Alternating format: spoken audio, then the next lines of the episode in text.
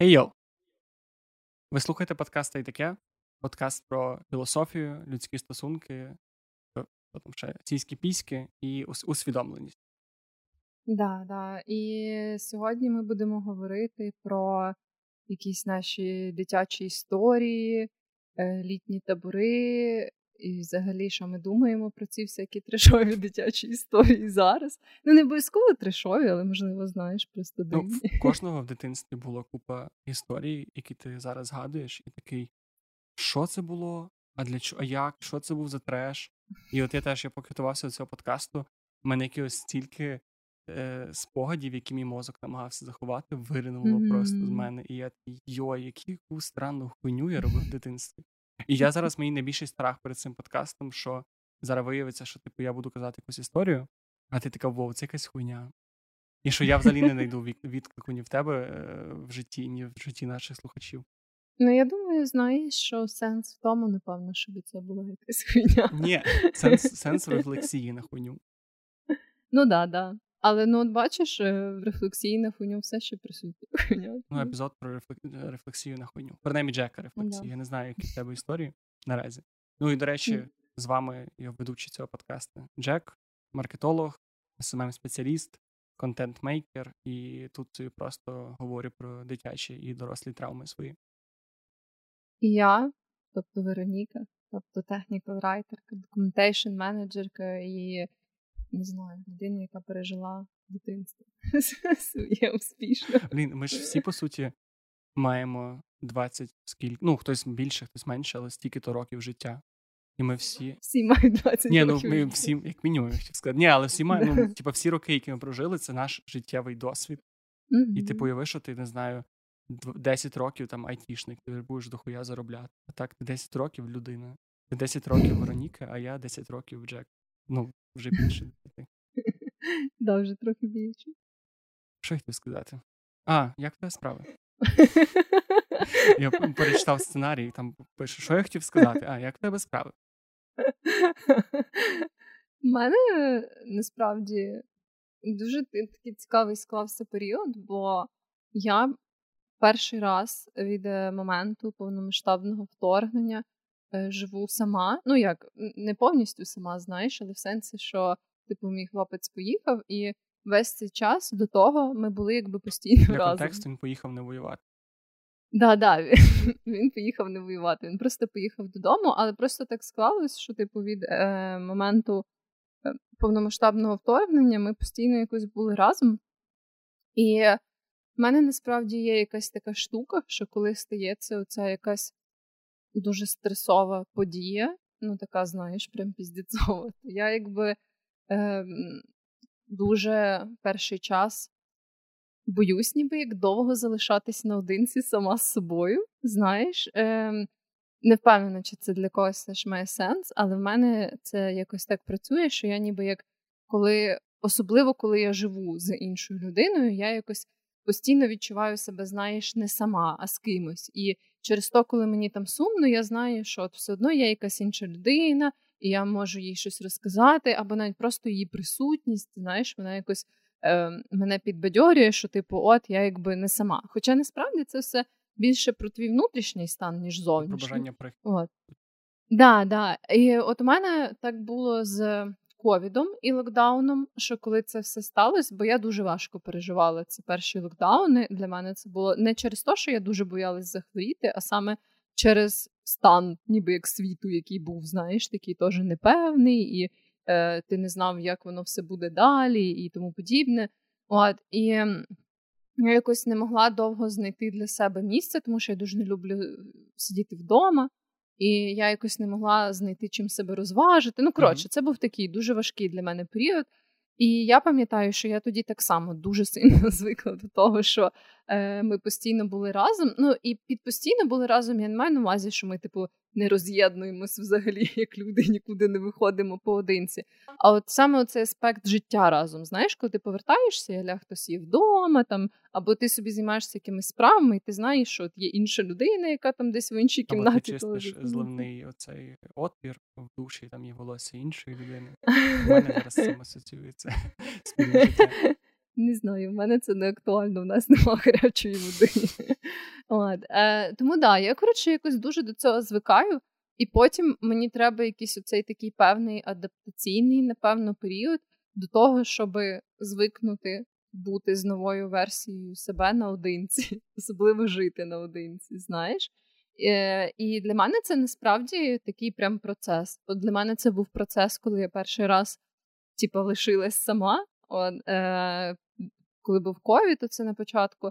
І тепер для мене це був процес, коли я лишилась перший раз сама після повномасштабного вторгнення. Ти це ти просто відвикаєш від себе, чи ти настільки міняєшся, що тобі треба наново якось осмислюватися? Мені здається, я починаю остерігатись своєї психіки, знаєш. Бо, типу, я насправді відчуваю, що я вже згадувала за це, мені здається. Коротше, що мій ментальний стан насправді дуже погіршився від повномасштабного ну, вторгнення. Типу, ну да, да. Я відчуваю, якби окрім типу того очевидного піздіця, який відбувається і відбувався. Я ще відчуваю, що я стала, знаєш, як в принципі більш нервова, більш тривожна. Е, Мене почало більше лякати речей, не пов'язаних навіть безпосередньо з війною. Тобто я відчуваю, знаєш, цю таку внутрішню дестабілізацію. От. І в принципі, так само схоже було і з ковідом. І я, якби від цих таких якихось глобальних травматичних подій, я ніби як трохи втрачаю зв'язок сама з собою, знаєш. От, е, Коротше, і, ну, не знаю, чи це знову ж таки актуально для багатьох інших людей, але в мене є така штука. І в цьому плані я прям кожен раз, ну тобто, це вже другий раз, коли таке стається, то я відчуваю оцей такий процес типу адаптації до того, щоб бути один Ти зараз звучиш так, ніби ти починаєш чути голоса, ти починаєш е, просинатися в одних, заснати в одних місцях, прокидатися в інших і так далі.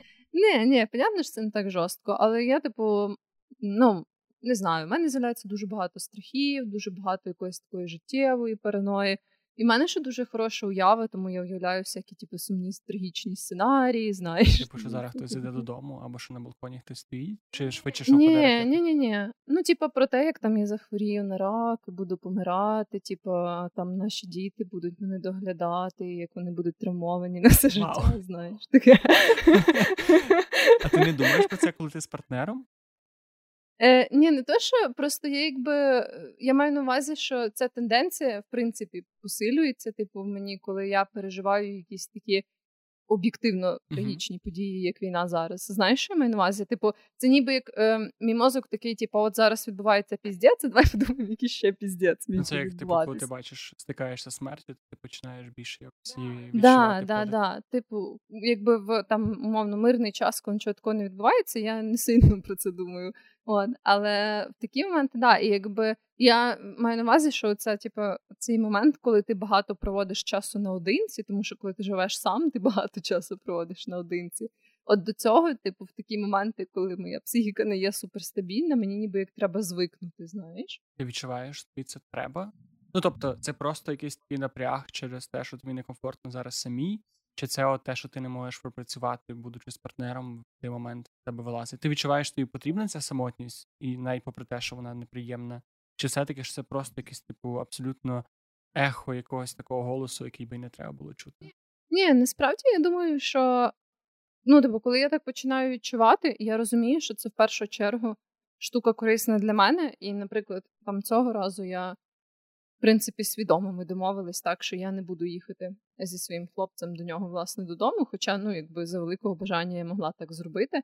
От, але в такі моменти я насправді усвідомлюю, що ну для того, щоб тобі було комфортно з іншими людьми, насправді я майже впевнена, що в 99% тобі треба, щоб тобі було комфортно в першу чергу самим собою. От. І тому мені якби зазвичай це неприємно, але необхідно, знаєш. І ну, в якісь певні моменти там, наприклад, до того, як пройшло от уже десь три місяці, то я не відчувала собі особливо ментального ресурсу, знаєш, пускатися в який оцей такий ментальний соло-адвенчер, типу, бо ну, я якось просто відчувала, що мені Зрано. треба, знаєш, жити. А. І цей, А цього разу я поняла, що якби ну так співпало, і була ця нагода. І я для себе відчула, що ну, типу, не став, знаєш, якийсь цей час, типу, щоб face demons, коротше. І як типу, твій стан психологічний від 1 до 10. Де 10, Ну, було. ну, типу, де 10 Ну, це дуже, дуже добре, а один це, ну, це, типу, завтра. Зараз ми закінчимо подкаст, я йду різати вени. ні, не зараз я відчуваю насправді себе досить добре. Прям, напевно, на 8 з 10. А якби знову ж таки не е, повномасштабна війна, яка прям зараз відбувається, я би може навіть сказала, що відчуваю на 10 з 10. Але ну, типу, я однозначно прийшла через такі два дні, коли я дуже багато плакала. Знаєш, от, типу, і я навіть, ну, типу, я просто, знаєш, дозволила собі занепасти морально. От. Так, але ти не дозволила. Ти не дозволила собі занепасти. Ну, принаймні, це звучить так, ніби ти не не, не, не впала вниз, а типу зайшла в цю комору, в яку треба було зайти якийсь час. Ну так, да, да, да. Просто нас знаходилися внизу. От, не маю на увазі, що я дозволила собі, знаєш, оце поплакати, постраждати, посумувати, типу, поурювати і так далі. Ну, не за тим, що я сама, а напевно, просто за всіма подіями, які сталися останнім часом, знаєш. І це якось важко зробити. Ну, навіть е, все одно в присутності якби постійній іншої людини ти все одно думаєш про те, як на неї це вплине. Ну, знаєш, це тобто.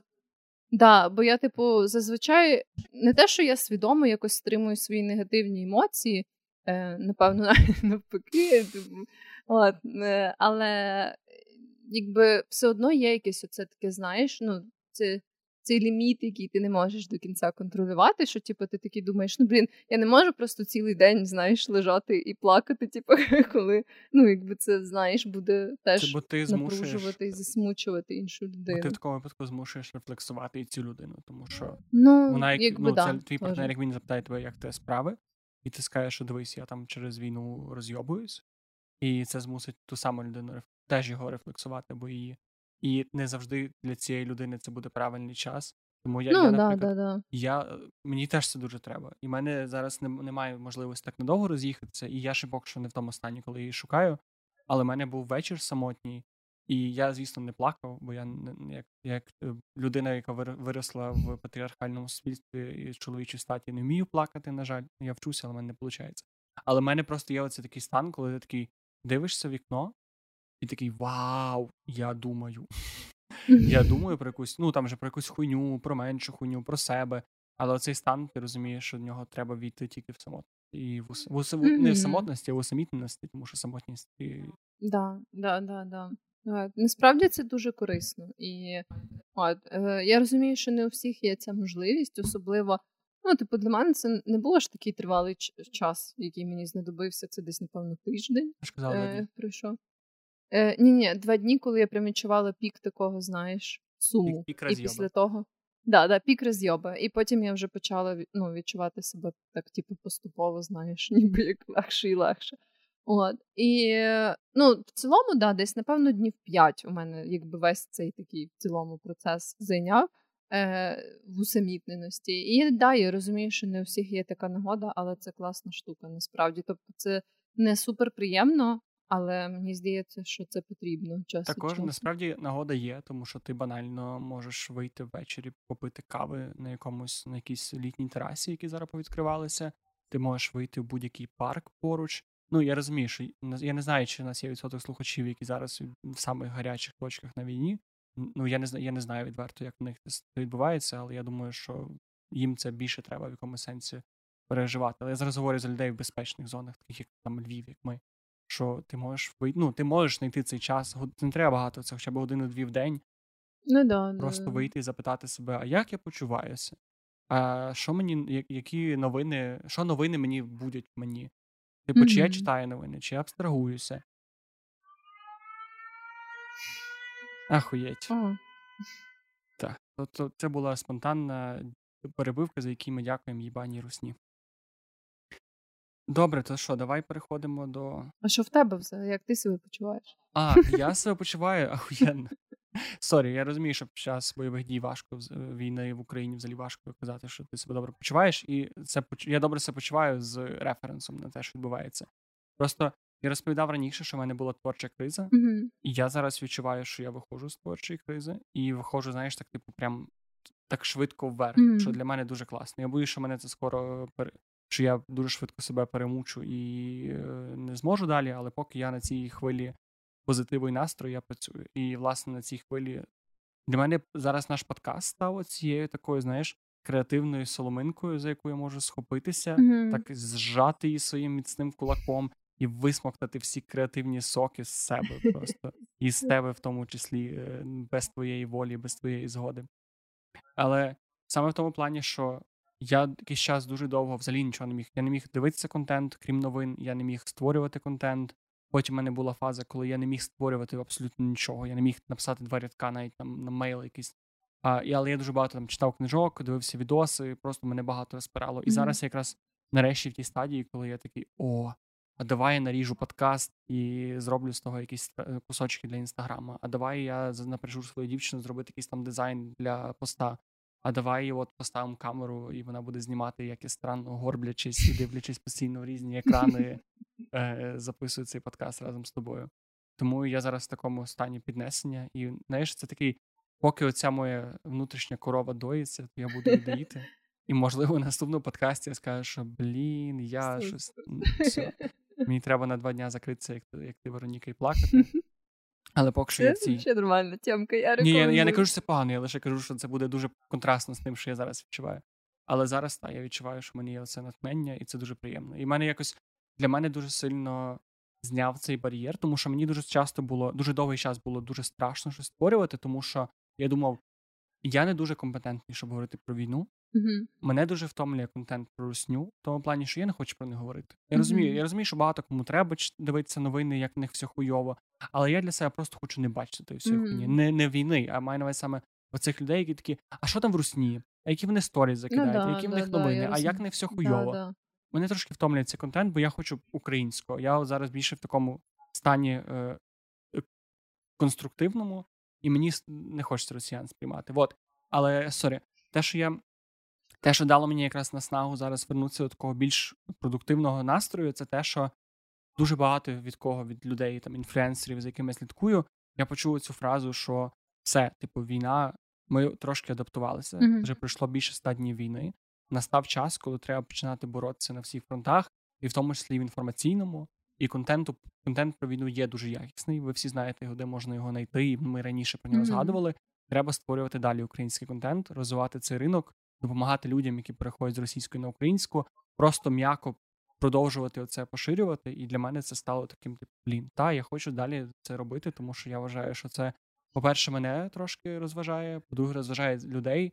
А по-третє, робить маленький, малесенький, але вклад в наш в нашу спільну Да, да. в контентному полі. Плюс це дає, знаєш, якийсь деякий ескапізм, бо я відчуваю, що ну, знову ж таки, типу, однозначно, е, я все ще слідкую за всіма подіями, які відбуваються, особливо такими самими важливими і так далі. І там все ще закидаю гроші е, в ці благодійні волонтерські організації і так далі. Але я розумію, що ну, треба брати паузу, знаєш, і через то цей контент, який ем, не стосується безпосередньо війни, він для мене навіть теж важливий, е, тому що ну, блін, просто не вивозиш, знаєш, якби. Ну і треба чимось себе наповнювати. Да, тобто да, да. треба мати ресурси, щоб жити далі. І я постійно згадую цю дівчинку, якій, яка виклала круасан в сторіс. Е, Це якась моя знайома, не пам'ятаю, дуже рандомна.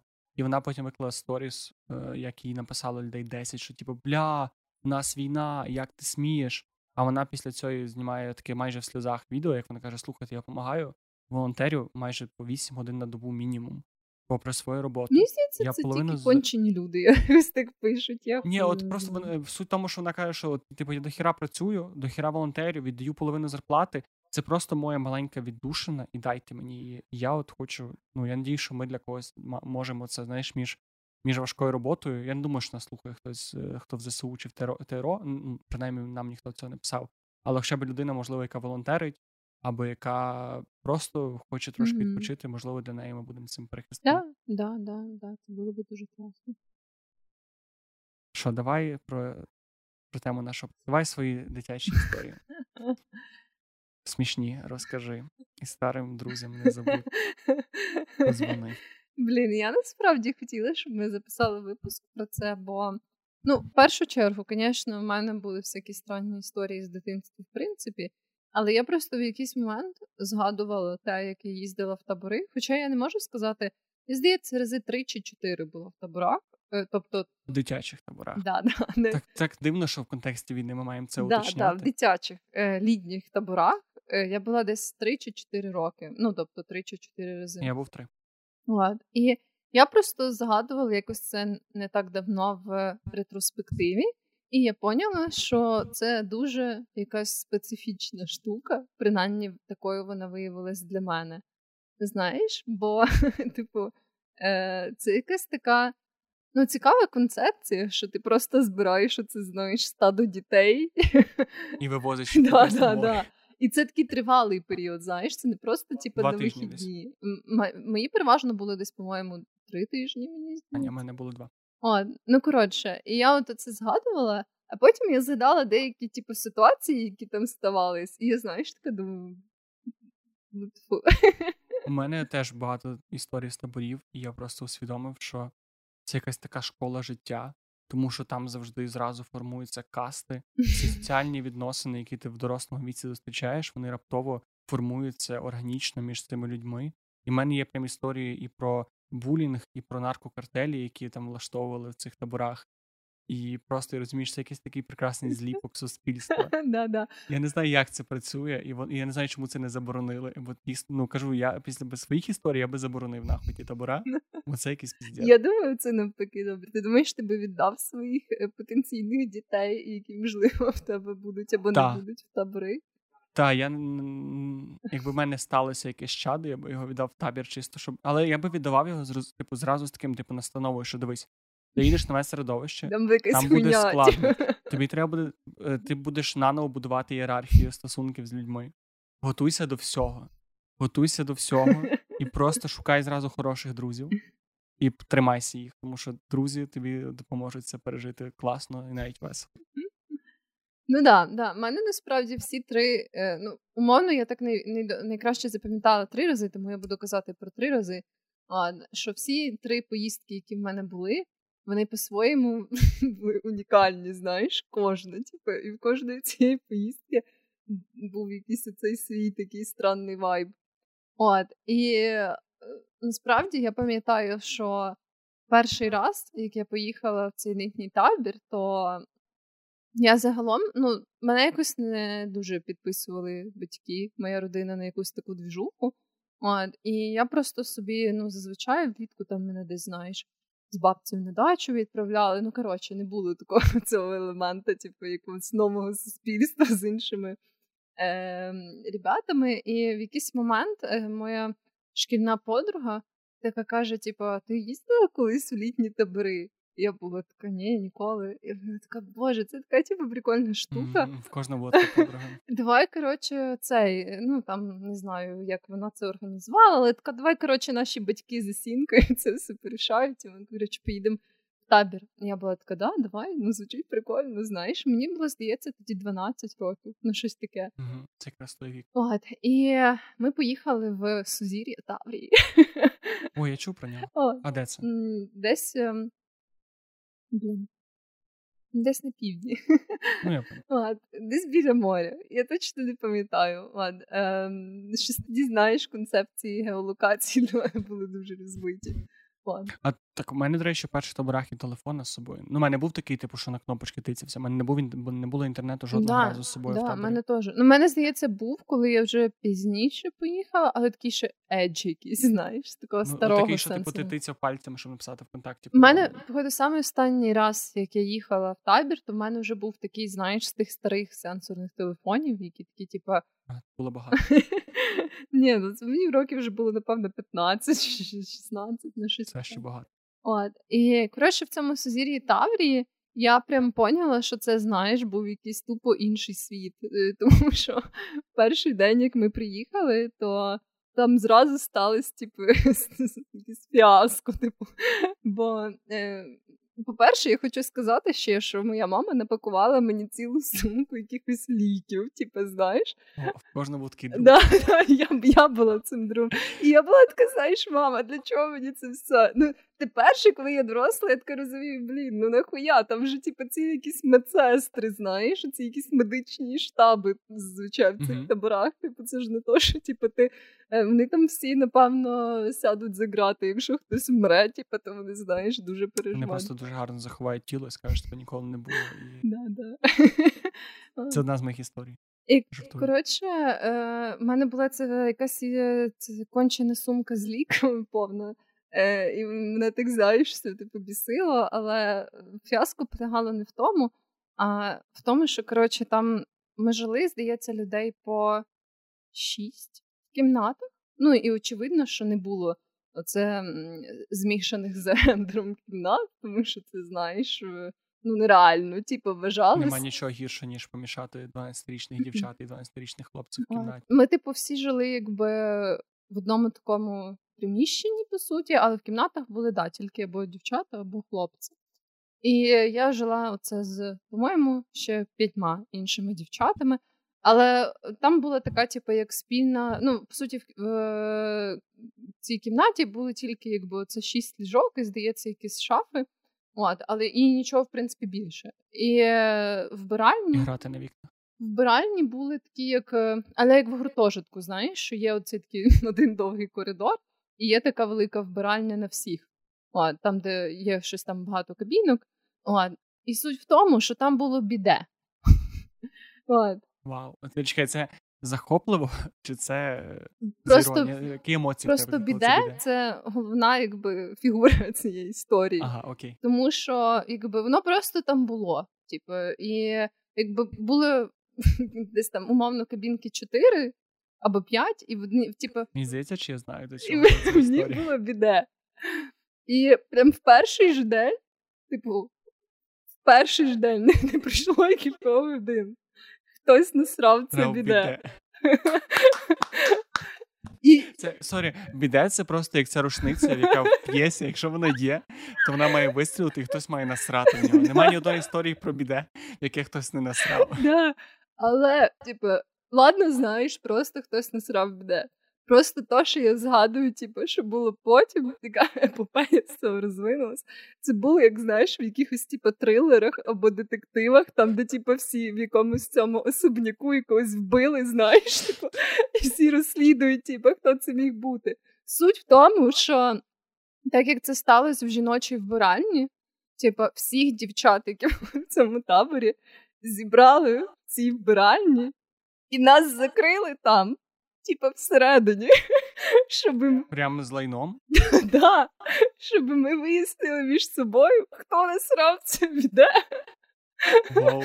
І типу, бо ця людина мала прибрати своє гамно. Знаєш. А як ви були? Я як? Добре, давай продовжуємо. А, І ну я не знаю, мені здається, це трохи сумнівна тактика, можливо, знаєш, тому що очевидно. Помре переможець сильніша, і найслабша дівчина з вас всіх би була винна. Да, ну, типу, навіть не то, що знаєш. Е...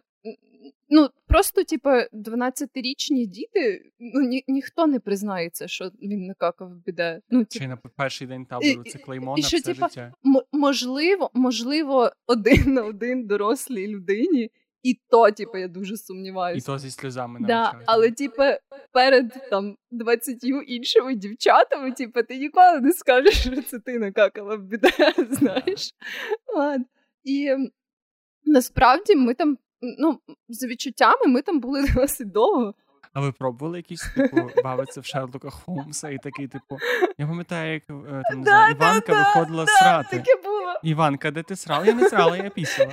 Таке було, таке було, типу, а я бачив там, не знаю, я бачила, як Марічка виходила, типу, 30 хвилин тому збиральні, знаєш, таке. Ми ще й мало знайомі одна з одною. Це взагалі було дуже А потім важко. забіг хтось вважати і сказав, це був тімбілдинг, то познайомилися між собою, дівчатка. Да, да, це було охуєнно. А, ну коротше, типу, і там було, знаєш, багато таких аргументів, типу, то ти виглядаєш, наче ти не знаєш, що таке біде, типу, ти точно. Ти щось така худа, а там диви скільки. Ти не була така худа, коли ти прийшла в цей табір. Коротше, як не дивно, ця стратегія не спрацювала, і ми таки не змогли вияснити, хто накакав це біде, але там була дівчина, яка просто сказала: типу, я це приберу. І я досі не знаю, чи це вона. Це і не факт. Є просто дівчата, які настільки да. бояться конфліктів. Та й не тільки дівчата. Мені здається, вон, але вона не то, що боялась конфліктів. Вона, знаєш, це були якісь такі, типу, дуже дорослий вчинок. Отак, бо вона просто сказала: типу, ви мене заїбали, я просто приберу це. Ну, знаєш, отак, типу, не то, що їх хтось звинувачував. Вона така, типу, ладно, я приберу. А вона просто така метафорично встала і сказала: типу, давайте закінчувати з цим, я приберу це. Ну. І були до кінця табору? Ні, ні. Ні, тобто вона прям вийшла з сира з води. Да, мене просто, але знову ж таки, насправді, навіть будучи дорослою, уже майже 25-річною жінкою, я не знаю, чи я би хотіла прибирати чиєсь гомно з біде. Я чекаю на поворот, і ти скажеш, sorry, це була я. Ні, я Я настав час признатись. Іванка, ти чистила моє. Це було моє лайно. Це ти хорошої думки. про Ні, ну я я не знаю, яка ти була раніше. Ти раніше російською розмовляла, Ні, я знала, що таке біде. Це не я накакала в це біде. Не пам'ятаю, здається, цю дівчину, яка прибрала це гамно, звали Юна. Юля, респект тобі. Це не я накакала в Кожному житті має бути Юля, яка прибирає його Не образу жодній Юлі, яка нас слухає. Це типова історія. Не про... Ладно, все, я я чим далі говорю, тим гірше стає. Ми не мали, не треба було починати з цієї історії. Я завжди думаю, що є люди, які натикаються на наш подкаст перший, і такі. хм, про що ти? О, про, про філософію. Не перше місце на iTunes по філософії. Ну що там, що там Кант казав? Кант казав, що біде насрав. Ну, це знаєш, така життєва філософська ситуація. Ну, насправді був, була така серія Соус Парку. От да. я не пам'ятаю, який це сезон, але прямо про це, то вона називається Темниця какашки Пісорі, і вона просто прекрасна. І там, по-моєму, в кінці виявилося, що це був Кенні Вест. Може, в моїй ситуації це теж був Кенні Вест. Абсолютно. Ну, доволі логічно, знаєш, що він міг би собі тусити в Сузір'ї Таврії. Сузір'я Таврії. У навіть є якийсь там референс в якомусь альбомі до слова Сузір'я. Ну-ну. От, е, Тому так почався, пам'ятаю, почалося. А це був чекай, це був твій перший день в твоєму першому таборі? Так, да, перші пару oh. годин. БДС. Да, да. Після цього ти ж така ходила і така, мене нічого не Я да, бачила да. всякі, і досі ходиш, така мене нічого не дивує. Да, да, після того, після того випадку мене дуже важко здивувати. От, ну і загалом це був сильний початок. Е, потім в цьому таборі е, ще, звісно, я, так як я знаєш, вперше була знову ж таки окремо від своєї сім'ї і мала якусь певну свободу. От, то я пам'ятаю, що я взагалі не розчесувала своє волосся. Ого. і не їла в столовці. І все. А що ти їла там переважно? У нас там був такий магаз, там де ти міг купити якісь снеки. Ого, ти дійсно було багато сім'ї. В тебе був телефон з сенсором, і ти могла Ні, тоді не, снеки. тоді не було, але мені дали якісь гроші з собою, для, типу, на крайній випадок, знаєш. От, бо моя мама була такою прихильницею, що типу, краще в тебе будуть якісь гроші, щоб якщо що, ти могла, типу, ну, допомогти собі, знаєш. От, ем, І через то я не їла в столовці майже ніколи. Я просто купувала собі сушеного тунця в пакетах і тупо їла його на песто. І ще таку, знаєш, оцю, типу, картоплю, таку фрі. Чіпси. Да, але ну не чіпси, а такі такими соломинками, знаєш, картоплю. От, Це була моя дієта ті три тижні. От. Так що да. Е, так, от якось е, були такі, знаєш, загальні вайби е, цієї першої поїздки. От, І мені цікаво, як пройшла твоя перша поїздка в табір, знаєш, в такому випадку. Знаєш, що смішно? Я щойно, я просто згадував різні історії, і я щойно згадав, що в мене перший день, перший раз в таборі, коли я приїхав, Е, я зараз скажу детальніше про це, але теж була історія про лайно. Хтось насрав по моєму унітазу прямо в мене в кімнаті. Я я, я просто, ти знаєш, відкрила мені цей спогад, ніби такий. Та я не хочу про це детальніше казати, але на, насправді це певна якась е, часта тема в дітей. Я не знаю. Якщо у вас був схожий досвід, то не пишіть про це, будь ласка. Добре, я розкажу все. Давай трошки від теми лайна відійдемо далі. Так, так, звісно, ми ж все таки філософський подкаст. Та давай буду цією людиною, яка прибере е, з нашого подкасту. Добре, що хотів сказати? Ага, добре. Мій перший табір це був. Е, це був дуже змішаний experience, тому що це мої мої батьків, якісь знайомі, там були вожатими чи так далі, і мене туди запхали майже по блату, дуже дешево. І вони зробили велику помилку. Тому що хлопця, який виріс у Львові, віддали в табір, і я очікував моря. А цей табір був е, в горах, в Карпатах. Я не пам'ятаю, де саме це було, але там прям були гори, там навіть річки не було. Mm-hmm. І це було для мене найбільше образливо. Потім я двічі їздив на море. Але найбільше в цьому таборі було те, що він називався Джерела толерантності. Вау! Я вже згадував про це декілька разів на подкасті, але це було, блядь, саме нетолерантне. перший раз, якщо чесно. Це було саме нетолерантне, биче, агресивне місце на планеті. Я стільки бійок, як там, я не брав участі, мені здається, в стількох бійках до того і після того, і я не бачив стільки на свої очі. І як квінтесенція цього мого перебування в таборі, який ще раз скажу, називається джерела толерантності, ми два тижні булили просто. Ми вибулювали все, що могли з мусульманина, єдиного, який з нами був в таборі. Боже мій. Це абсолютно, ну, типу, мене виправдовує тільки те, що я був дитиною. Але просто мене зараз я починаю згадувати, як це було. З нами був хлопець, якого звали Муслім. Е, Він був, по-моєму, біженцем. Але це було, я не знаю, 2005 рік, 6 рік чи 8. Тобто, це ж не було. Я не знаю, що було. Я не знаю, звідки він. Я не знаю, яка доля його батьків, mm-hmm. і де він зараз, і як він туди потрапив. Але я розумію, що він потрапив як квота для біженців туди. І він був єдиний мусульманин, можна було ще, але він був єдиний, з ким ми спілкувалися. Mm-hmm. І він був такий трошки наляканий, не дуже соціальний, е, не дуже розумів, що відбувається, не дуже в культурі. Хоча всі ми ніби говорили українською мовою, з ним було все ок. Але ми якось вибрали для себе його як жертвою булінга. І ми були його прям так, як могли. Ми його били, не не, не сильно, але трошки били. Ми з ним, ми, нас була гра, не говори з муслімом, і ми з ним днями просто не говорили, ігнорували його. Е, Ми з нього стібалися, як тільки могли. Ми, ну коротше, ми робили багато всяких хуйні. Ми були колись е, там на Солених озерах в Солотвино, і йому було дуже холодно, і ми його кинули в холодну воду, і він дуже сильно змерз і чуть чи не захворів. Чи коротше, ну ми були дуже хуйовими дітьми. Але що мене зараз е, цікавить ці історії, що мені цікаво згадувати, що ми ніколи не були його за те, що він мусульманин, або за те, що за його релігію, віру, е, якусь типу його етнічність. Ніколи ми його були тільки тому, що він був не соціальний, він був странний, і його можна було булити. Угу. І що найцікавіше, е, що ми були дуже рідкісні періоди, коли ми його не те, що не чіпали, коли ми збиралися всі хлопці навколо нього, відкривали писки і слухали його просто і не могли наслухатися. І знаєш, коли це було? Коли? Це було тоді, коли він став і сказав: А знаєте, що в Корані було написано? В Корані, та? Та. Ого. Або знаєте, типу, як в нас роз... як в нас кажуть, або які в нас свята. Кожен, я от досі пам'ятаю. Я не пам'ятаю, що саме він розказував, але я пам'ятаю, що кожна його історія про його культуру, його релігію, ми всі просто в запой. Ми його слухали, е, ми дослухали до кінця, далі його булили, він знову почав розказувати, і ми просто постійно його слухали. І от мені якось так тепер цікаво про це думати, що ми ніколи, ну, що діти завжди кажуть, що діти злі, і діти булять, і діти злі, і діти булять, але в дітей нема, типу, їхня ксенофобія проявляється не в расі, в релігії, mm-hmm. а саме суто в твоїх соціальних якостях.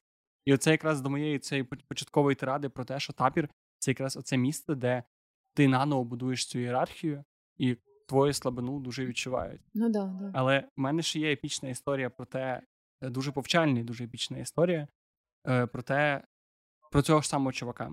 Тому що ми його були постійно групою. І якось, знаєш, це сталося. Це стало дуже звичним для мене. І в мене є от історія, яка дуже схожа в своєму житті була, і це другий раз не повторилось. Перший раз це я коли був малий, я жив в селі, і моєї бабці був когут. Ну, чоловічої статі. І він був піздець злий. І і я переважно любив зайти в курник забрати яйця, і доки цього петуха не було, е, все було окей. А потім він з'явився і він почав мене піздити. Ну, він стрибав на мене, а я був малий, і він мене постійно коротше, виганяв звідти, я плакав, він мене кусав, гриз. І одного разу моя бабця вирішила, що блін, ну дитина любить збирати яйця. Давай я, ми візьмемо разом палки і підемо піздити того петуха. І все, не будеш його боятися. І так і стало. Ми взяли палки, пішли, петуха, дали пізди, забрали забрали яйця, все було класно. І я тоді, знаєш, сам такий трохи напітушився і подумав, що ого, то я з палкою можу дати тому петуху піздюлей. І що ти думаєш? На другий день я беру палку, Іду до петуха і получаю пізділей знов.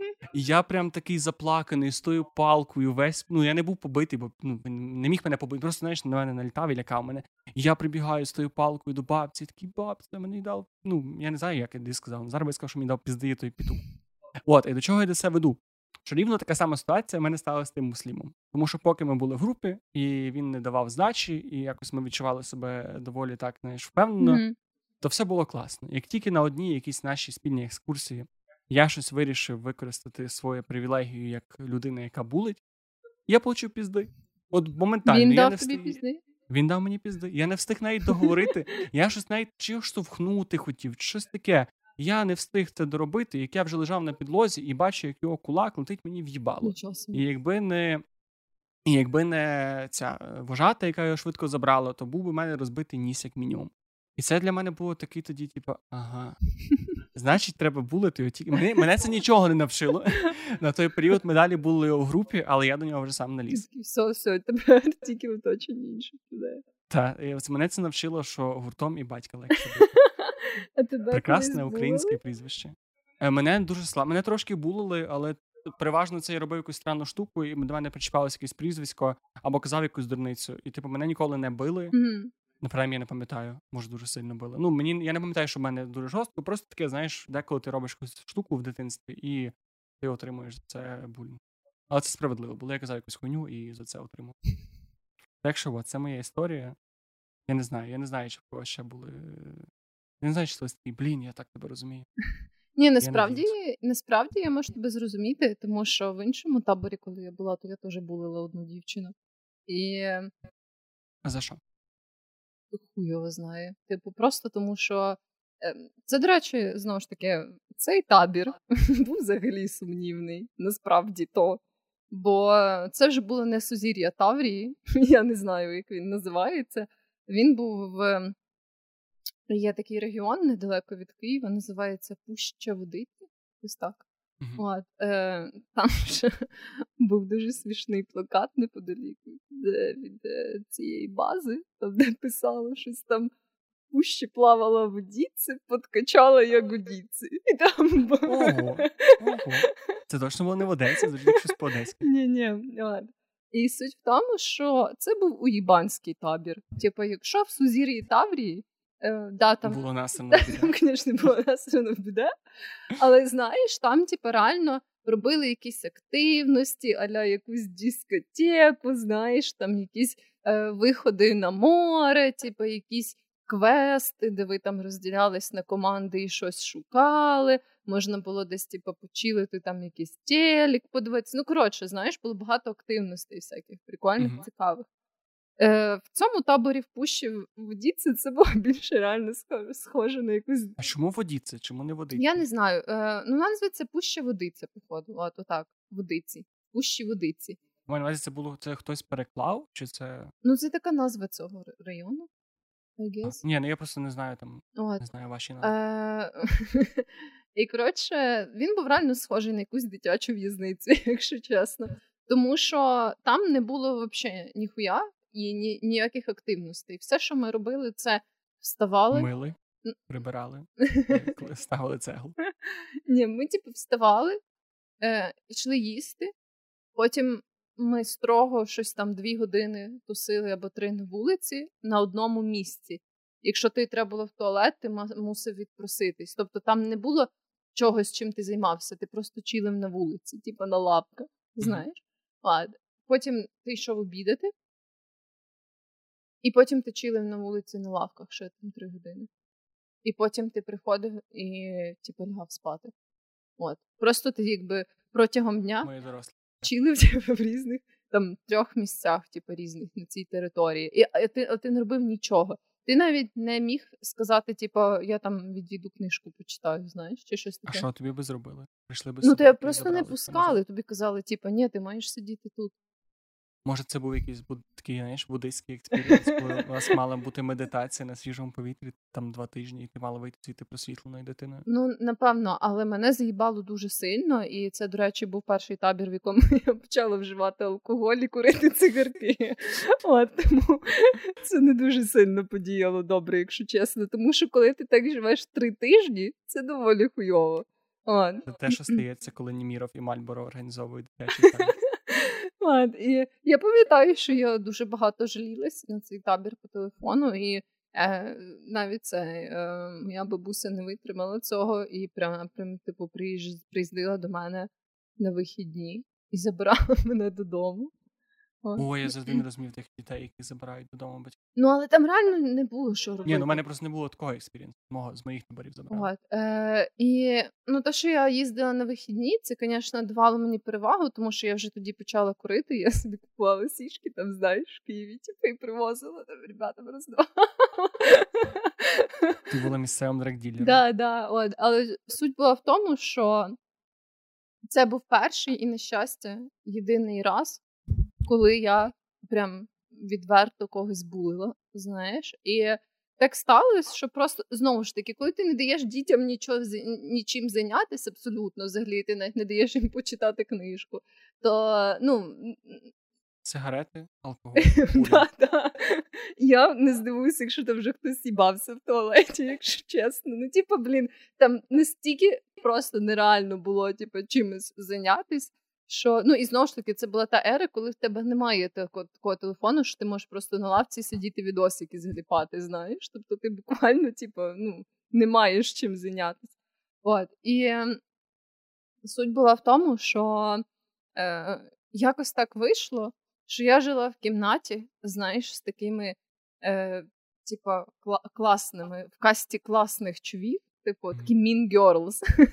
От. І я, типу, була така оцей типаж, аля, знаєш, з якихось цих класичних фільмів. Е, Не прям такої mean girl, але я, типу, з ними, знаєш. Ти брехала про свій вік для того, щоб хлопці старші у тебе чіплялися? Ні, походу, ні. Але але з тебе були дівчата. Е... У мене просто в кожному таборі самі круті дівчата це були ті, які умудрялися їх переконати, що їм не 13, а 14 що вони старші, і вони могли підкатувати до хлопців, яким 15 або 16. Я не знаю, як це працює, чому 13 це що, типу, не можна, а 14 це якраз той трешхолд, але от чомусь так у нас не працювало. У мене якось так, походу, вийшло, що ці човішки в більшості їм було по 15, а мені було от якраз десь 13 або 4, ну, 13, походу. Ну, у нас ж таке пару років, знаєш, були mm-hmm. різниці. От. І ну, понятно, коли там типу, тобі 13, їм 15 або 16, це видається як просто нереальна різниця у віці. От, І я не брехала про свій вік, але через те, що ми жили разом, е, і в мене були, ну, знаєш, е, ну, коротше, якимось чином, типу, я тусила з ними. Я не можу сказати, що я сама була такою, типу, канонічно популярною аля, е, дівчиною в якихось колективах. Але так вийшло, що ми через те, що жили разом, тусили разом. І вони ставились до мене добре. Ну, і я до них. От, Вони навчили мене курити. От. Але суть була в тому, що з нами жила ще одна молодша чувіха десь мого віку. XBD. Да. Я вже знаю, до чого це історія йде. І ми булили її просто нещадно. Ну, типа, ну, ми не, не, звісно, не було якихось там таких, типа, сендами, піздимо її ногами. Але руками? Так, да, я один раз її вдарила. Я це сказав чисто для жарту. Вероніка. Мені дуже соромно за цей випадок. Прям дуже сильно. Я вважаю, що це було повне уїманство з мого боку. Тим більше, що я вдарила її не через те, що в мене були якісь особисті претензії навіть до неї, а просто тому, що знаєш, я була її разом могла. з усіма, да, бо я відчула цю силу. Типу. І ем, це було дуже уїбансько, дуже кончено з мого боку. Я реально про це дуже шкодую. І, власне, я не знаю, чого ми її булили, бо е, я не, не можу сказати. Вона просто була, знаєш, там аля тобі здавалося, що вона странніша за інших. Все, типу. І це не, вимірюється якимось точним критерієм. Так було з мислівом. Вона просто по якимось невідомим нікому критеріям чомусь не вписується в конкретну групу людей, да. і все, і цього досить. Да, да, да. От, І мені дуже шкода, насправді. Ну, типу, знову ж таки, не те, що було, знаєш, щось таке прям е, дуже агресивне або що. Але часто, типу, там, коли ми сміялись з нею, то це була якась така, знаєш, хуйова шутка, там, типу, якась образлива. Ще Ну, ти не знаєш, ти просто кажеш, там нічого не було, але це, напевно, треба запитати Ну, цю от при мені, добре, при мені. Ні, мене що ти, можливо, навіть деколи легкий булінг може дуже сильно відобразитися Да, на ну, я дорослому житті, тому Да, от е, я сподіваюся, що це було не так. Але е, ну коротше, це була дуже насправді неприємна якась така стрьомна ситуація. Ну, тепер, коли я про це думаю. От це був власне перший і останній раз в моєму житті, коли я отак прям типу булила когось, знаєш. І я пам'ятаю, що насправді, коли я вдарила цю дівчину, я прям така подумала: знову ж таки, не те, що типу, ну я росла в такому канонічному канонічному розділенню середовища, типу, на дівчаток і хлопчиків, ну, умовно, знаєш. Мгм. От, і не те, що я брала участь в якихось бійках там або що. Тобто, це був буквально перший раз, коли я вдарила якусь людину. І в той момент я подумала, бля, щось, я теж пам'ятаю свій перший щось удар не по то. лиці. Щось, щось не то, знаєш. І я ще така, Щось ти подумала, щось не то, чи тебе було таке, типу, вау. ні, я не подумала, вау. Бля. І тут наші історії розійшлися. Я подумала, типу, блін, а нахуя я це зробила? Якось так. От я хотів запитати, до речі, тебе, коли ти вперше подумала про цю історію з булінгом, що блін, це було не ок, і я не була як адекватною людиною в цій ситуації. Десь ближче до цього, чи пройшло декілька років перед тим, як Я думаю, пройшло декілька років. Знає, можливо, навіть я повністю це усвідомила, коли я вже прям закінчила школу, я ля, там в універі була. Знаєш, от повністю, типу, е, усвідомила, наскільки це було хуйово. Бо, типу, там десь уже в школі, аля пізніше, ну да, якби мене хтось запитав, я би напевно сказала, ну да, типу, що ти якась дня була, але. Е, ти би не, не визнала це так ще. Ну так, я, я навіть не то, що не визнала, я би просто, напевно, не усвідомлювала, наскільки це міг би бути травматичний досвід для цієї дівчини, знаєш? І е, уже як е, коли я аля пожила сама і якось більше, напевно, почала бути якоюсь умовно свідомою і дорослішою людиною. Уже тоді я, напевно, коли згадувала ці моменти, я була така, ні, це було дуже з мого боку. Та насправді я не знаю одну людину, яка згадувала за булінг. І в мене теж був друг, якого ми в школі булили. Ну теж мені, зараз здається, що не дуже сильно, але він розповідав багато, як він ходив до психотерапевта, Мгм. і він просто розповідав, що в дурних дрібних деталях в ньому це відбувало, відбувалося. Там не знаю, знаєш, типу, не, на, не в нього не було там якогось е, не знаю, чи не травматичного синдрому, але знаєш, в дрібних речах. Там він більше соромився свого тіла, Мгм, більше мгм. боявся комусь щось сказати. В нього гірше виходило там в стосунках з партнером. Ну, да. І от це так, так жахливо зараз усвідомлювати, що ти до того доклався своєю рукою. І так, я не, не знаю, нас, напевно, слухають багато людей, які це пережили в житті, і нам пощастило з тобою цього не пережити. І ми з цього сміємося зараз, як люди, які дорослі, які цю історію перед цей. Але в цьому немає абсолютно нічого. Це те, це те, що діти роблять, і я насправді не знаю, чи діти можуть перестати це робити. Бо я, от коли аналізував всі історії свого дитинства, то там було так багато дивних таких речей, якогось оцього намагання бути в групі, завжди факт того, що хтось не є в групі, Мгм. і завжди е, на фоні цього булінг. Чому це так дивно? Я не знаю, як у вас було в компанії, а в нас прям бувало таке, що ми один день були піздець як сильно одного чувака, на другий день абсолютно про це ніхто не згадував. На третій день могли почати бути іншого чувака або двох. І воно було так не- постійно, деколи місяць одного, а потім переставали. І ніхто, ну, може, це була якась причина, але зараз може якось не відслідкувати. І це так, здається, це доволі глибоко в нас підсвідомості, бо ніхто не вчив нас булити. Ну, нас не було. Нас були старші пацани, які там могли нас, типу, були окремо. Вони були ніби окрема каста старших пацанів, які булили всіх нас, і для нас це було ок. Але оці всі наші, наші булінги внутрішні, вони були викликані суто нашим єством. От я не можу інакше це пояснити. І в мене от є історія про те, як мене булили. Там це не було, це не було прям булінг-булінг, це просто історія, яка мені дуже запам'яталася, тому що це історія, коли я вперше в дитинстві усвідомив, що я, блядь, не з тими людьми. Що Мгм. щось з, з тими людьми не так. Другий раз я усвідомив це, коли вони докурювали бички на вулиці, але менше з тим. Е, взагалом я виріс в такій на вулиці, мене не випускали за її межі, тому всі діти, які там були, е, там, типу, я з ними бавився. І там були різні люди. Деякі з деякими я досі деколи спілкуюся, і вони адекватні. Деякі я не знаю, куди їх завела доля, Мгм. але мені здається, що вони з ними не сталося нічого поганого, там немає наркоманів і так далі, на щастя. Але багато з них, типу, залишилися десь там, де й були, живуть в тому самому місті. І ну для мене це люди, з якими мені не цікаво спілкуватися. Вони не погані, не добрі, але я від них відійшов. І от перше, я пам'ятаю історію, коли я усвідомив те, що щось не так, тому що в дитинстві у нас було багато булінгу, ми постійно билися, ми робили купу всякої незрозумілої фігні. Ну і те, що я розказую. Тобто було дуже багато якихось таких странних історій, Мгм. включаючи ті докурювання недопалок. Я, на щастя, цього не робив.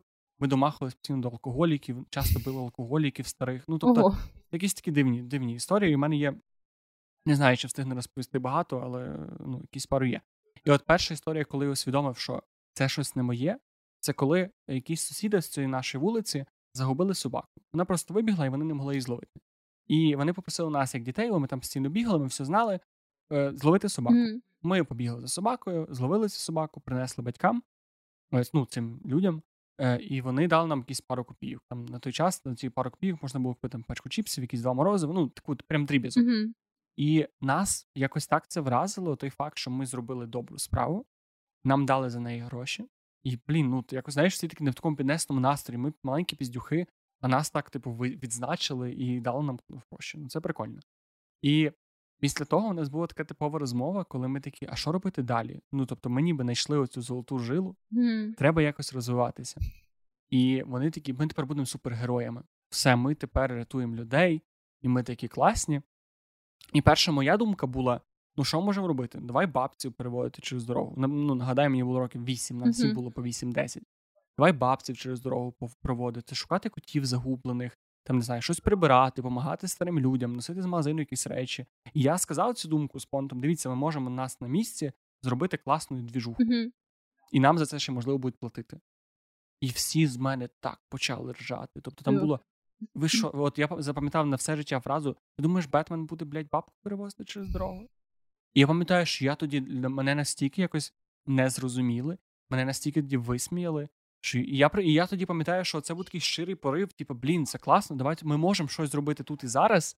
А люди такі, та ні, ми взагалі Бетмени, супермени, ми хочемо робити там, не знаю, е, світ рятувати.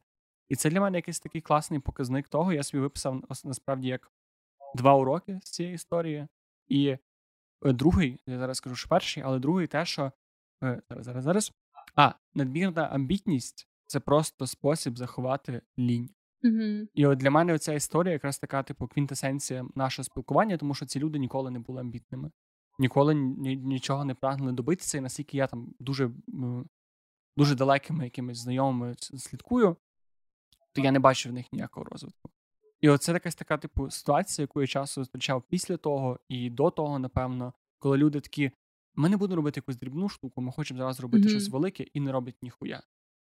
І це от таке, типу, я дуже радий, що я стикнувся з тим в дитинстві. Я не знаю, чи щось якось це вплинуло на мене, але той факт, що я пам'ятаю цю історію досі, я пам'ятаю дуже мало історій, мені здається, що так. І от це другий висновок, а перший те, що твоє коло спілкування дуже важливе в дитинстві. І якби трошки пізніше в віці я не перейшов е, групу людей, своїх друзів, які були в моєму класі, бо це були просто з моєї вулиці, то я не знаю, де би я був зараз. Але я впевнений, що я би не записував цей подкаст, можливо, не жив би у Львові і не, не цікавився нічим, крім випити піваська, покрити сішки, і, можливо, вже мав би там двох дітей. Я не кажу, що це погано, але типу, це був би такий дуже неамбітний спосіб життя і дуже такий затишний, на мою думку, зараз.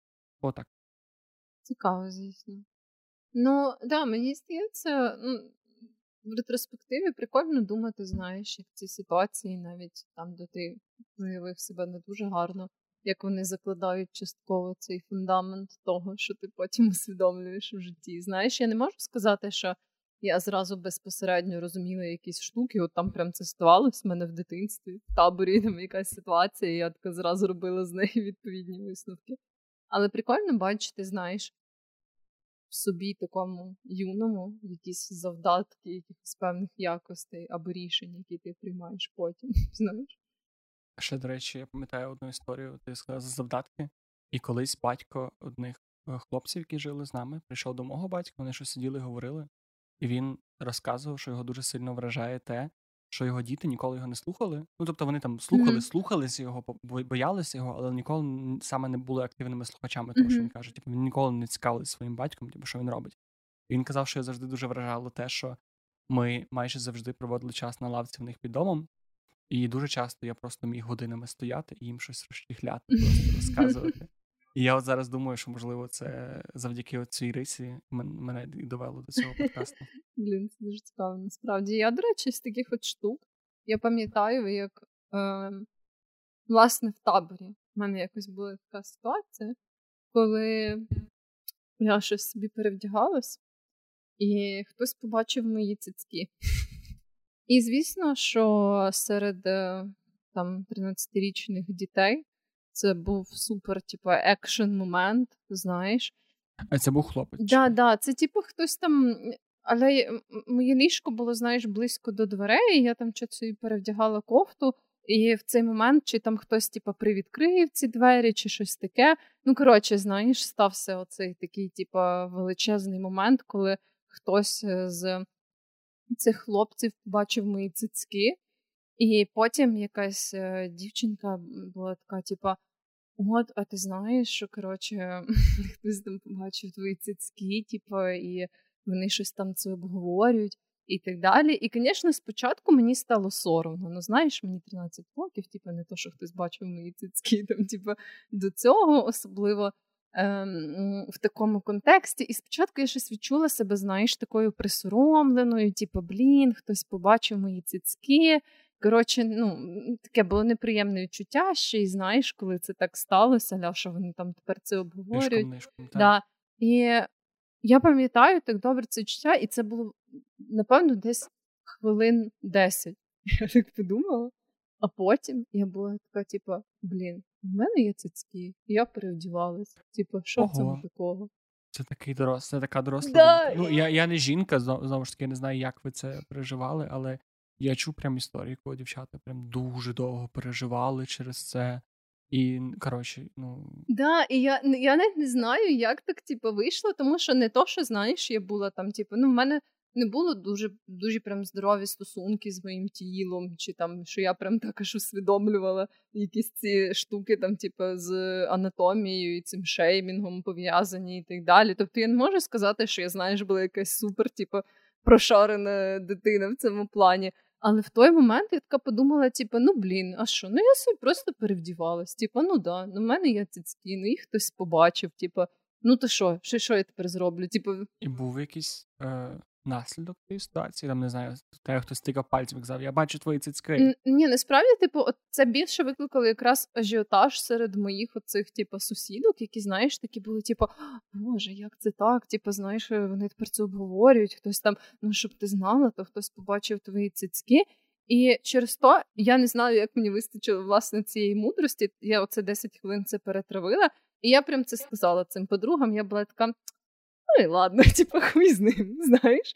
От. І через то мені здається, що я так чолово в першу чергу відреагувала, типу, серед них. А потім, ну, напевно, по-моєму, не було такого, щоб хтось з е, хлопців, які там були, були такі, типу, о Боже, ми бачили твої цицьки, знаєш. Е, угу. І е, це просто ті спогади, які ти тримаєш глибоко в душі. Да, да, напевно. Я впевнений, що цей хлопець досі пам'ятає. Е, і, типу, ніхто так мені прям е, про це не казав. Але якщо там, ну, я коротше вибрала це просто свідомо, типу, знаєш, рухатись далі. І я не відчувала якогось там сорому, коли я аля, там десь типу, проходила повз цих хлопців, або щось говорила з ними. Я була така, типу, бля, ну так сталося. Типа, ну цицьки, то і цицьки. І все. І я, коли от зараз про це думаю, я думаю, блін, це був такий якийсь, знаєш, дуже дорослий, дорослий такий феміністичний крок у моєму житті. Я навіть не знаю, звідки він взявся і чого я тоді вирішила так відреагувати на цю ситуацію, але я прям пишаюся собою. Я теж тебе пишаю. Це доказ того, що феміністками не стають, а феміністками народжуються. Ні, це хуйова фраза. Феміністками стають свідомо. Це не те, що я хотів сказати, що типу це є не знаю що. Ну, можна сказати, що феміністками народжуються, знаєш, крок за кроком. Типу, що в тобі да, в цей момент народилося. Да, О, дякую, дякую за врятований імідж. А, Тому да, якось так і було. Знаєш, е, це був аля такий, типу, перший цей е, крок на цьому шляху якогось усвідомлення того, що дуже часто в тому, за що присоромлює тебе суспільство, немає ніякого сенсу. Майже завжди да. в тому, що суспільство каже, що не класно. Ну, соромно. Так, да, да, або навіть в об'єктивно поганих речах, там, типу, як ну не знаю, наркозалежність чи щось таке. Е, насправді елемент сорому він ніколи не допомагає. Тобто зашеймити людину за щось, навіть якщо це не дуже класний вчинок, це типу погана стратегія. Ну, словом, але це вже трохи інше. Просто да, я от коли споглядаю е, якісь ці моменти, ну і потім уже в школі в мене були якісь такі штуки, от, е, ну такі, що принаймні мені запам'ятались. І я думаю про це, і я прям ну, розумію, що ніби як знаєш, це були якісь такі, типу, е, початкові прояви моєї особистості, яка сформувалась потім, і це дуже прикольно. У нас, до речі, в школі я б згадував, як я ставився до демонстрації геніталей не спеціально. І в нас одне з таких найбільших присоромлень, яке ти міг зазнати в школі, це було, коли хтось з тебе знімав штани перед класом. Да, таке було Переважно. Таке, ну, типу, знаєш, це ніколи не було так, що типу хтось прям зняв з тебе штани і там вивалився член і так далі. Але ну, завжди було просто, типу, хтось намагався зняти, Мгм. і там його зловили, або тільки було видно труси. Але це завжди був такий, типу, найбільший, найбільший. е, Те, що типу, найбільше ти міг попустити когось Мгм. іншого. Друге, друге, що ти міг зробити, це пукнути в лице. У вас було якесь Тобто, дуже Ти, серйозне ти знімаєш штани, це перший рівень. Ти пукаєш в лице, це другий рівень. Третій рівень, ти вже можеш, там ж є варіації, ти вже можеш там просто бити цю людину, копати цю людину, кричати, але от саме от, типу, продемонструвати групі її геніталії твого опонента, або продемонструвати те, що типу ця людина нюхає твої пуки. Це доволі такий е, жорсткий інструмент е, встановлення ієрархії в групі. Я надто багато разів сьогодні сказав ієрархію. Але це вже в школі, так? Да?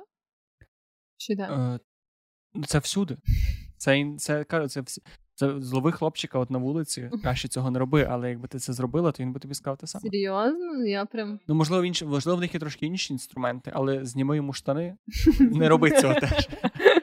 Але якби ти уявимо, що ти перетворилась на дитину Вероніку, і ти підійшла і зняла хлопчику штани на е, дитячій площадці, все, це він на все життя хлопець. Добре, що в мене не було. Мені, до речі, не знімали штани. Мені було 12 ще жаль. Мені не знімали штани. мені теж. Якось в плані. Я зареференсив е, наркокартель, і я трошки перебільшив, але в таборі, повертаючись до наших історій з таборами, останній, до речі, мій досвід в таборі, і чому після цього я не їздив? Тому що ми потрапили на. Я не знаю, як це сказати, це не здирництво, це по суті бандюганство. Мгм. Як це сталося? Насправді сталося знову ж таки через мою тупість і невміння оцінювати загрозу. Тому що е, в той період були популярні субкультури. Мгм. Це взагалі окрема тема, чому вони зараз не популярні, чи що зараз є субкультурами, але тоді були декілька груп групувань: були готи, були емо, були панки, були рокери. Ну там між панками, ну коротше, там рокерів ще яких не було, принаймні в моїх колах. Були емо, готи, панки і репери. І всі не любили всіх. Панки ненавиділи всіх, готів, реперів, емо. Емо не любили всіх, і емо не любили всіх. Ну, емо це завжди було такі найбільш. Це переважно були найбільш тендітні люди, Мгм. тому з них найлегше було здіватися, їх найбільше не любили. Плюс в них був цей фльор самогубства, який, до речі, абсолютно піздєцовий. Мгм. І вони заслужено були найнижчі в цій ієрархії. І знову ж знову ж таки, ієрархія. І одного разу я був в таборі, і був хлопець, старший за мене років на два. І він був яскраво виражений амарем. І я, будучи репером в тих всіх е, штуках, сприймав його як свого природнього ворога. І у мене в місті таких чуваків били завжди. Деколи били й мене, але били завжди емарів, тому що ну, їх. Ну, я не знаю чому, їх просто били. І я, я не був в тих людях, які її б'ють, але я завжди це бачу збоку, споглядав, і в моє в голові такий: о, я в новому середовищі, я можу затвердити свою класову приналежність, доїбавшись до емаря.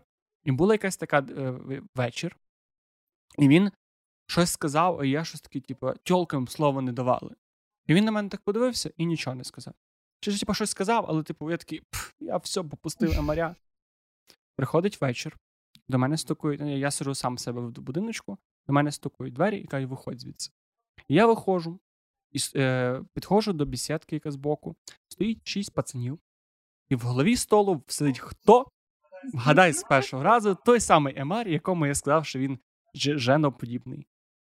І я розумію, що зараз мене будуть бити. І коротше, мене на щастя не били. Але що виявилося? Що в старших пацанів в тому таборі була така фішка. Вони ловили малів, мальців на якихось провтиках, або вони заходили Мгм. на територію. і змушували їх купляти собі сигарети.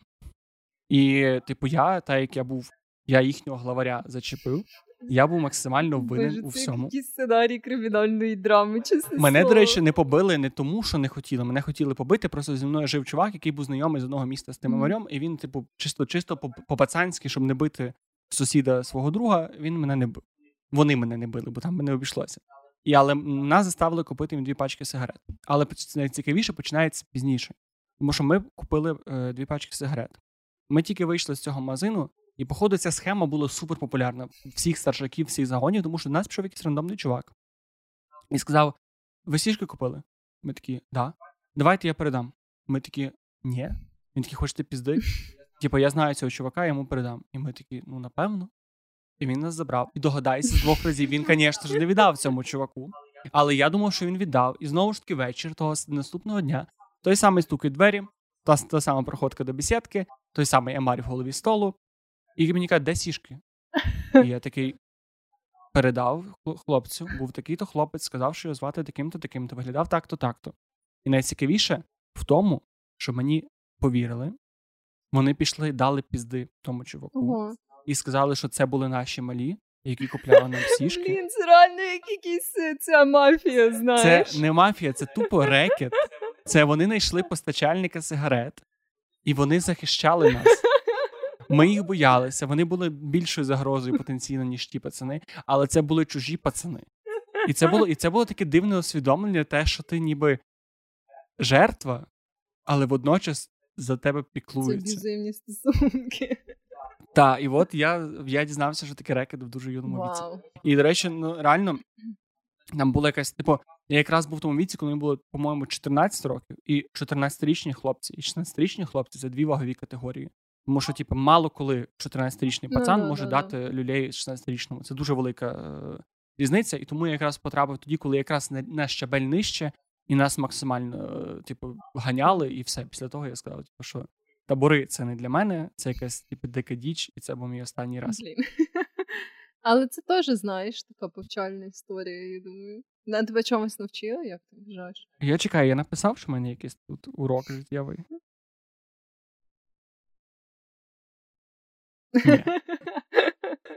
Ні, я написав, що не дойобуватися. А, я, я єдине, що мене навчило, це що не дойобуватися до людей.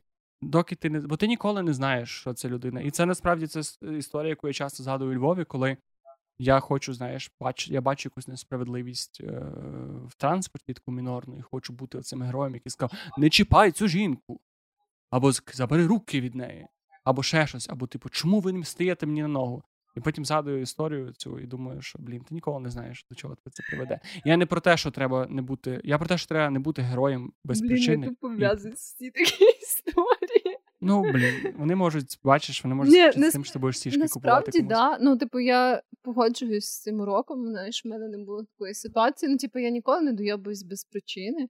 Але коли стається якась така штука в громадському місці або що, то я прям ну мені важко це заігнорити. Ну, треба просто бути обе... Ну, я не те, що це ігнорити не треба в ніякому разі, і я теж не ігнорю, але просто бути обережнішим і не, не просто, знаєш, не, не включати оцього, типу, та я зараз все ну да, да, Та да, зараз, да, типу, да, всім да, да, це правда, це правда. Я так теж не роблю. Хоча, ну, типу, от коли там щось таке стається, то я роблю зауваження людям, що вони пхаються, бо то кудись А, ні, це зау- зауваження це одне. А, Ну, але я не або там, коли я бачу якісь, типу, Ти розказувала про цього чувака, якого ти послала ну нахуй да, в одному з І це теж. Ну там, типу, якби, або якщо я бачу, що це якийсь ну аля конфлікт між іншими людьми, е, то ну, теж залежно, звісно, який. Тобто я не те, що завжди знаєш, втручаюся і так далі, деколи це просто якісь там свої штуки, але ну я якось, типу, це може мене зачіпати, знаєш, якщо я бачу. Ну, особливо там, якщо це жінка і якийсь чувак, е, то ну, я завжди так е, оцінюю коротше, ситуацію, знаєш, збоку. Ну, якщо це якась сварка, наприклад, публічна, особливо, якщо вона якась така дуже емоційна. От, і, ну, просто деколи пари, е, особливо гетеросексуальні, типу, які сваряться Особливо в публічних місцях, воно знаєш, ну ти, ти не завжди розумієш, чи це типа щось, ну просто це пара, Чи яка свариться, чи да, чи це, типу, ну, момент, коли тобі треба втрутитись. От, і я завжди так знаєш. типу, призупиняюся ментально і фізично, щоб так, типу, зважити цю ситуацію. От, е, ну якось так. Але в більшості ну, в мене не було принаймні таких ситуацій, що в них за це їздив. Але ну я абсолютно але вони можуть. Ну так, да. але я маю на увазі, я погоджуюсь з тим, абсолютно, що якби е, бездумно просто дойовуватись до людини за щось. Це погано ідея. Оцінювати ситуацію треба да, завжди. Да, і до речі, другий урок я все таки виписав, що. Треба вміти за себе постояти, і навики самооборони вони тобі дають якусь таку дивовижну впевненість в собі. І ті самі ситуації, вже типу, знову ж таки, я не уникнув би е, першої конфлікту, тому що я сам його спричинив. Але в подальшому я міг би mm. простіше це просто, знаєш, зціпивши зуби, сказати, пішов ти нахуй, дати ще хоча б знаєш, де, де є така є така е, бійка, коли якщо ти хоча б раз дав людині по лиці, навіть що тебе після того побили до крові страшенно, ти переміг, тому що ти просто, типу, ти встиг в'їбати за себе. Неважливо, що сталося з тобою потім, але ти встиг е, так, мене якісь такі пацанські пішли оці типу, теми. маскулінність. Так, так, самотній вовк, е, самотньому вовку, Будь вовку, готовий вовку. постояти за себе, ти ніколи не знаєш, хто встромить тобі ножа в спину. Так, твоя стая, доки не голодна, твоя стая, а коли голодна, це твої вороги. Йо. Наче якісь цитати з контактиком. Та, Джейсон Стетхем. Ну, все, це були всі мої історії. У мене насправді історій ще, звісно, дуже багато, але я думаю, що на сьогодні вистачить, певно. Якщо ви раптом дуже вподобаєте цей формат. Або ми, може, знаєш, зберемо історії під якісь кластери і будемо якось їх використовувати. Там дитячі історії про щось там, щось да, про да. О, дитячі історії про любов. Так, да, да, до речі, це прям цілий окремий випуск можна. Це цілий окремий подкаст. Цілий окремий крінж. Ну, не знаю, як в твоєму випадку, в моєму. Ой, так. Ой-ой-ой. Ой, там теж будуть стати з вовками, звісно. От, тому да, ем, дякуємо, що були сьогодні з нами. Послухали всі наші історії про гамно, там про, про те, як піздити інших людей, булити про цицьки. Та й таке да, подкаст, да. який розвиває вашу. Це, знаєте, щось. подкаст для справжніх інтелектуалів, для людей, які цікавляться різними сторонами життя. От. Для нонконформістів. Для пацанів, які знають своє місце в ієрархії. І для жінок, які знають своє місце в ієрархії, які народилися в місті. Так що да, спасибі вам, що слухаєте нас. Підписуйтесь на наш інстаграм. Ми так. там дуже сильно стараємось вас розважити і показати вам всякі приколяси. Тепер, коли в нас ще можливо буде відео, якщо воно записалось нормально. Ми не знаємо, що станеться. Да, да. Якщо ти дивишся це на відео, то все супер. Я, дякую, ти молодець. Все прийшло але... успішно. Але можливо, можливо, ну всяке може статись, поки що ми візьми руку праву і помацай в себе під очима. І тепер подивись на цю руку. Якщо там є кров, то йди до лікаря. І включай наступний подкаст. Це всі. І, до речі, так, якщо ви там зараз так, Тепер мені треба не запутатися, тому що є дуже багато закликів до дій, які я маю сказати. Підписатися на інстаграм. Якщо ви те слухаєте, якщо ви або ти, або ти слухаєш нас в Apple подкастах, там внизу, коли заходиш на таке, там внизу є такі зірочки. Ти можеш поставити нам 5 зірочок і написати відгук, і це супер допомагає mm-hmm. більшості більшій кількості людей нас побачити. Якщо ти нас дивишся на Ютубі, вау, прикольно, вітаємо. То там внизу теж є лайк і підписка. Ми не знаємо, наскільки буде кустарним це відео, і коли ми вийдемо на якийсь хороший відеопродакшн. Але це наш перший крок, і будемо вдячні твоїй підтримці особисто. Да, і дуже дякуємо тим, хто нас відмічає в своїх сторіках. Це завжди супер приємно. Це да, це прям кожен раз, коли я це бачу, мене це так тішить. Просто моє серце наповнюється любов'ю і коханням. Це дуже круто. Ми вам завжди дуже за це вдячні. І коли ви навіть не відмічаєте на сторіках, а просто рекомендуєте комусь, це насправді дуже дуже приємно. Ви робите більше українського контенту, ви робите нам дуже приємно, і ми стаємо ближче до перемоги з кожним днем. Mm-hmm. Це всім гарного часу доби. Самки-бомки. Па-па. Ми щось геть забули, що у нас колись була рубрика з рекомендаціями, тому я цей кусок зараз дописую після запису подкасту. Я просто мав одну книгу, яку я дуже хотів порадити, бо мені здається, що вона дуже до теми. Ми багато говорили про дитячу жорстокість, оцю таку дивну, не завжди пояснювану дитячу поведінку. І я здав книжку, яку я прочитав, напевно, першу під час війни. Це книжка Вільяма Голдінга Володар Мух. І це таке дуже філософське, по суті, есе про те, як діти під час Другої світової війни потрапили на острів, на якому нікого не було, як вони ніби вибудовували свою общину, і як дуже швидко, прям буквально протягом пари днів, діти, які були дуже невинні, не дуже бачили якісь там смерті, смерті, вбивства і так далі, стали просто якимись їбанутими на всю голову ребятами, і там просто творилася всяка срака. От, Тому мені здається, що це дуже хороша книжка, щоб закінчити цей подкаст, щоб послухати про дитячу жорстокість, ну і загалом, щоб для себе щось усвідомити.